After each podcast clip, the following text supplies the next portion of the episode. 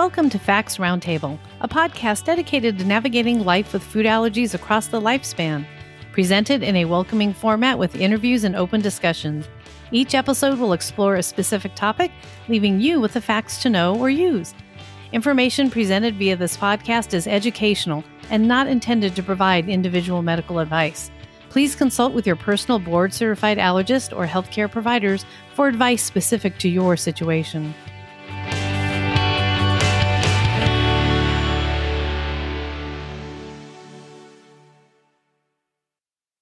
Everyone. I'm Caroline Moassessi, and I am your host for the FAACT Roundtable podcast. I am a food allergy parent, advocate, and the founder of the Grateful Foodie blog, and I am FAACT's Vice President of Community Relations. Before we start today, I just want to say thank you to Genentech for sponsoring FAACT's Roundtable Podcast. Juneteenth is a special holiday celebrated by Black Americans, and today we are learning about why this holiday is meaningful, how to be an ally, and how to celebrate Juneteenth while managing food allergies with FAACT's Director of Diversity, Equity, and Inclusion, Aleasa Word. Welcome back to FAACT's Roundtable, Aleasa. I am absolutely thrilled and delighted to have you back on the show to discuss Juneteenth. Our conversations always leave me feeling that I've learned a little more, and you just leave me feeling inspired. And I am sure listeners feel the same thing. Thanks so much, Caroline. Always great to be back on this show so I can talk about all these wonderful things that are happening in the world that impact everyone from every dimension of diversity.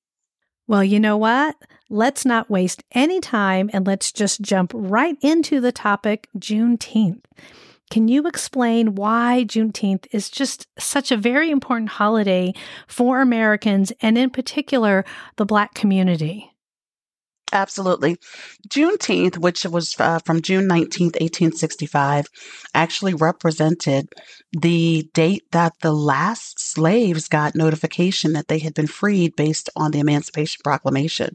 Uh, soldiers had arrived in Galveston, Texas, and uh, let these folks know that they had been freed. But it was two years after the Emancipation Proclamation. Because of that, it was quite the celebration in Texas, and then that has now made its way all over the U.S. I notice that in my state, we just got word that Juneteenth will be celebrated statewide. And I don't think this is the case everywhere else. So maybe you can talk to a little bit about how and where it's celebrated.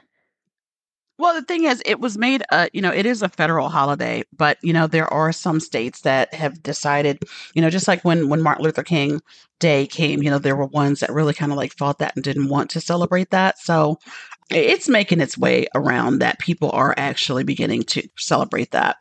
I think it's such a disservice to people when people don't and they fight these things because it just it, i mean this is part of american history. You know when you think about history it's you know the good bad the ugly and the in between and you know celebrating that something that was not good for uh, black people african american people ending i think was a great thing. But it also talks shows that it was an opportunity for a new era for us to be more unified in the country in general.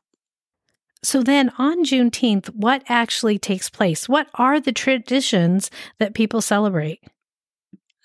Um, it's more personal, I think, in nature for people. There are a lot of people who are more in tune to it before. Uh, now it's kind of like picking up momentum uh, with folks. So, you know, everything from barbecue celebrations to family celebrations to parades, just to historical celebrations, you know, uh, everything in, in, in between. Uh, can, can, actually happen. And it doesn't have to be just Black people, it can be anyone. Because I always tell people, you know, and I've said this before so many times that you realize that there were people who were abolitionists that didn't that weren't black people right so these people need to be celebrated too because they were so supportive of so many communities Speaking as a non Black person, how can we honor and celebrate this holiday without feeling like we're taking and celebrating something that maybe we feel we shouldn't be celebrating, but we really should be celebrating it? Well, this is the thing. So, like in this in the states, for instance, many people celebrate St. Patrick's Day, right? I'm not Irish. Lots of people go and drink green beer on St. Patrick's Day, right? Many people don't even know why that happens. Cinco de Mayo, people go and do things then. Easter, Christmas, you know, there's so many holidays that happen in the US that are connected to other people, other cultures, whether it be a deity, you know, religious, whatever that is, and people still honor and celebrate that. So it's no different than any other. If there are parades, celebrate those parades. You know, find out some history about some things that you didn't know about. You know, do your ancestry, for instance. You might be related to some abolitionists that helped 500 people. You never know, you know, or, or some other activist who supported people. So there's a lot of ways that people can celebrate it, and it's for everybody. So, now what are some of your favorite ways to celebrate or some suggestions you might have for our listeners? Well, I'm always up for a good barbecue. I can tell you that. but um but for me it's more from like a historical perspective, you know, learning about people I didn't know about. I'm very much in tune to like people who invented different things or created, you know, different stuff that come from various cultures and things like that. Uh so that sort of thing just always kind of investigating that. But usually, I mean, Atlanta we've got a lot of stuff going on here where I am and uh, there's always some sort of parade and some sort of thing happening at the museum. So, I don't know, I'm just going to like roll the dice this year and see what things I want to be involved in. Now, are there any websites or resources that you could suggest to people to look for to see where they can maybe find something online? I mean, I live in Reno, Nevada. It's a very small community, so I might not have a lot of cool things going on like you would in Atlanta, Georgia. What would you suggest to me? I mean, honestly, a simple Google search for your state, for your town, I know, like in Atlanta, there is a website called Juneteenth ATL, but there's also, you know, Juneteenth websites, you know, that you could find information. Juneteenth.com, for instance, is one.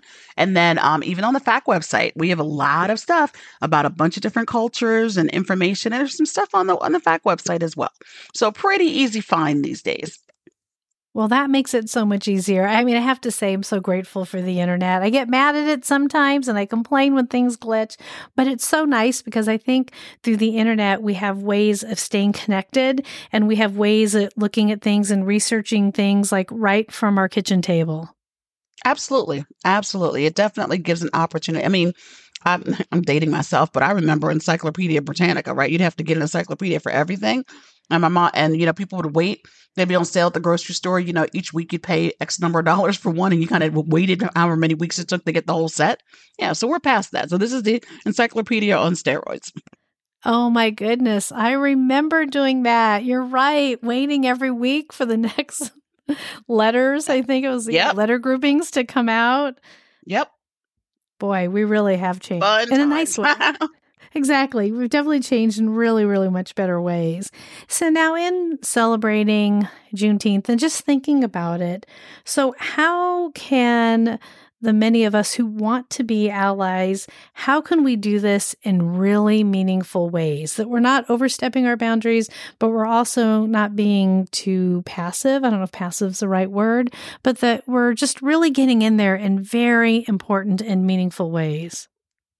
Well, when it comes to meaningful, uh, that that word itself actually means something different for different people. But um, if we're thinking about, you know, where it can be sustainable, where it can be impactful, where it can be um, something that actually moves the needle forward, it's great that people throw money at stuff, right? People donate to charities all the time. That's wonderful. Charities need money. However, they also need time and energy people can volunteer for programs. You know, the NAACP was not uh, it was not just a black organization. There were white people that helped found the NAACP, right? So, with that in mind, you know, volunteer for organizations, go to community centers, and especially when you have kids, volunteer in a community center that is people that don't look, live, or or you know, even love like you and get to know people just on the grassroots level and have conversations, right? Because it's not pretentious then.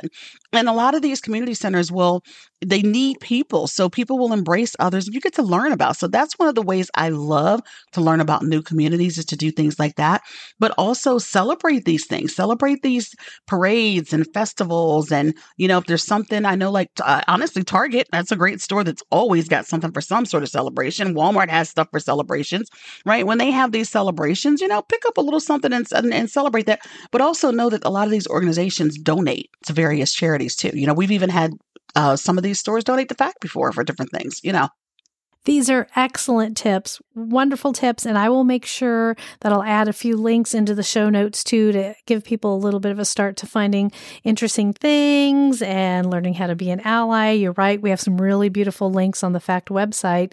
But you mentioned a few minutes ago you would never turn down a good barbecue, walk away from a great barbecue. So, are there any traditional meals that are cooked? And then also, how do we then work in our food allergies? I know, like within my culture, there are a lot of dishes that my husband's mother will make that are extremely traditional for the holiday, for a certain thing. And when I turn it down, oh boy, she is not happy. So, can we mm. talk a little bit about what are some of the traditional foods and then ways to also tackle the food allergies without looking like you're turning something down but you're really just staying safe. Absolutely.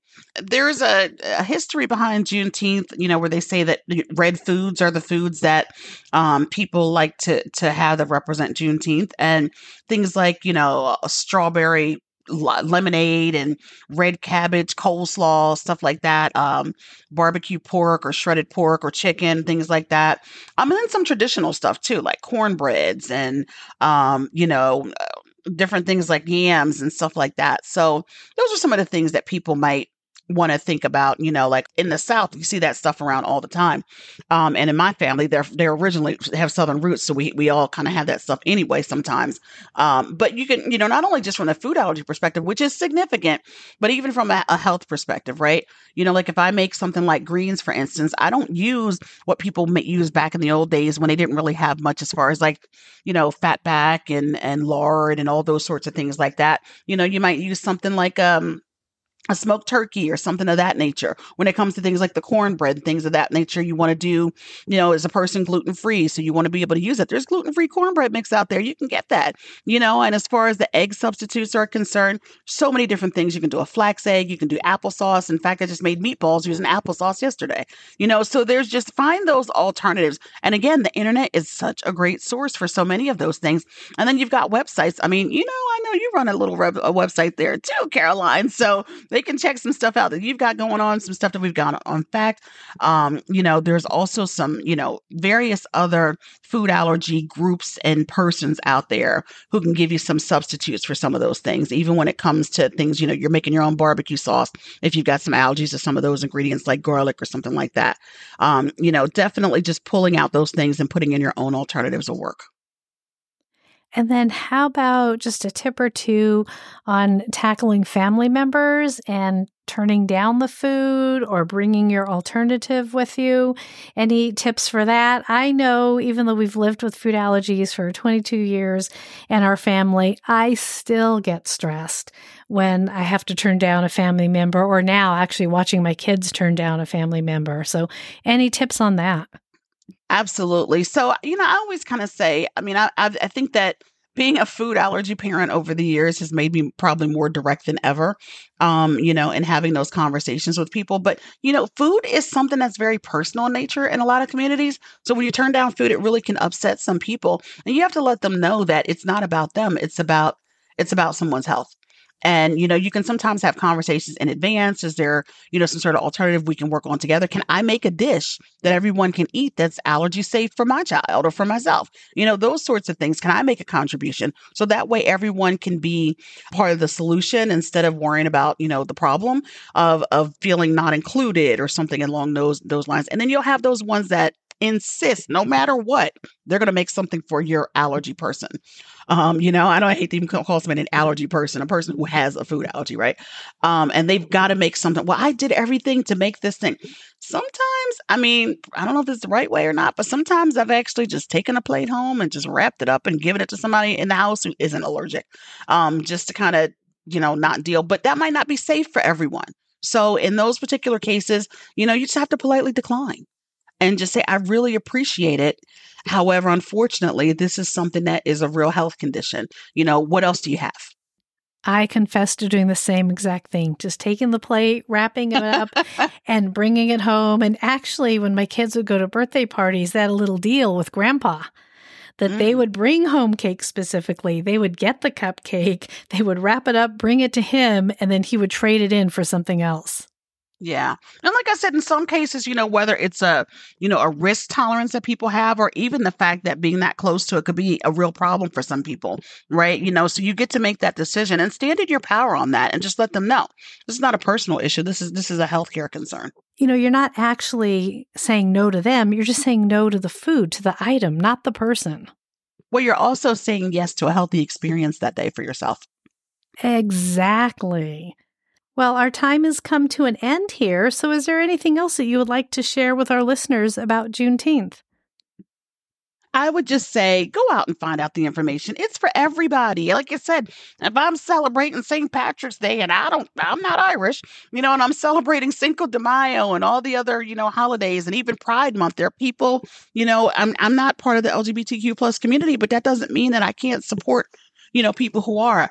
It's for, you know, these things are what bring us together. And despite what differences we have, learning about each other is what can bridge the gap between all of those things. Absolutely. Well, thank you again, Aleasa, for your time and your wisdom, your fun inspiration. I'm going to be all over the internet later tonight. So thank you for that. And we look forward to having you back on FAACT's Roundtable podcast. Absolutely, Caroline. It's always great to be here, and I hope that this helps someone. And of course, if anyone ever needs to reach out to me from a DEIB perspective and have a conversation or want some other information, feel free to get my information off the FAACT website. And I will also put that in the show notes. So thank you. Absolutely. Bye. Before we sign off today, I just want to take one more moment to say thank you to Genentech for sponsoring FAACT's Roundtable podcast. Thank you for listening to FAACT's Roundtable podcast. Stay tuned for future episodes coming soon. Please subscribe, leave a review, and listen to our podcast on Pandora, Apple Podcasts, Spotify, Google Podcasts, iHeartRadio, and Stitcher. Have a great day and always be kind to one another.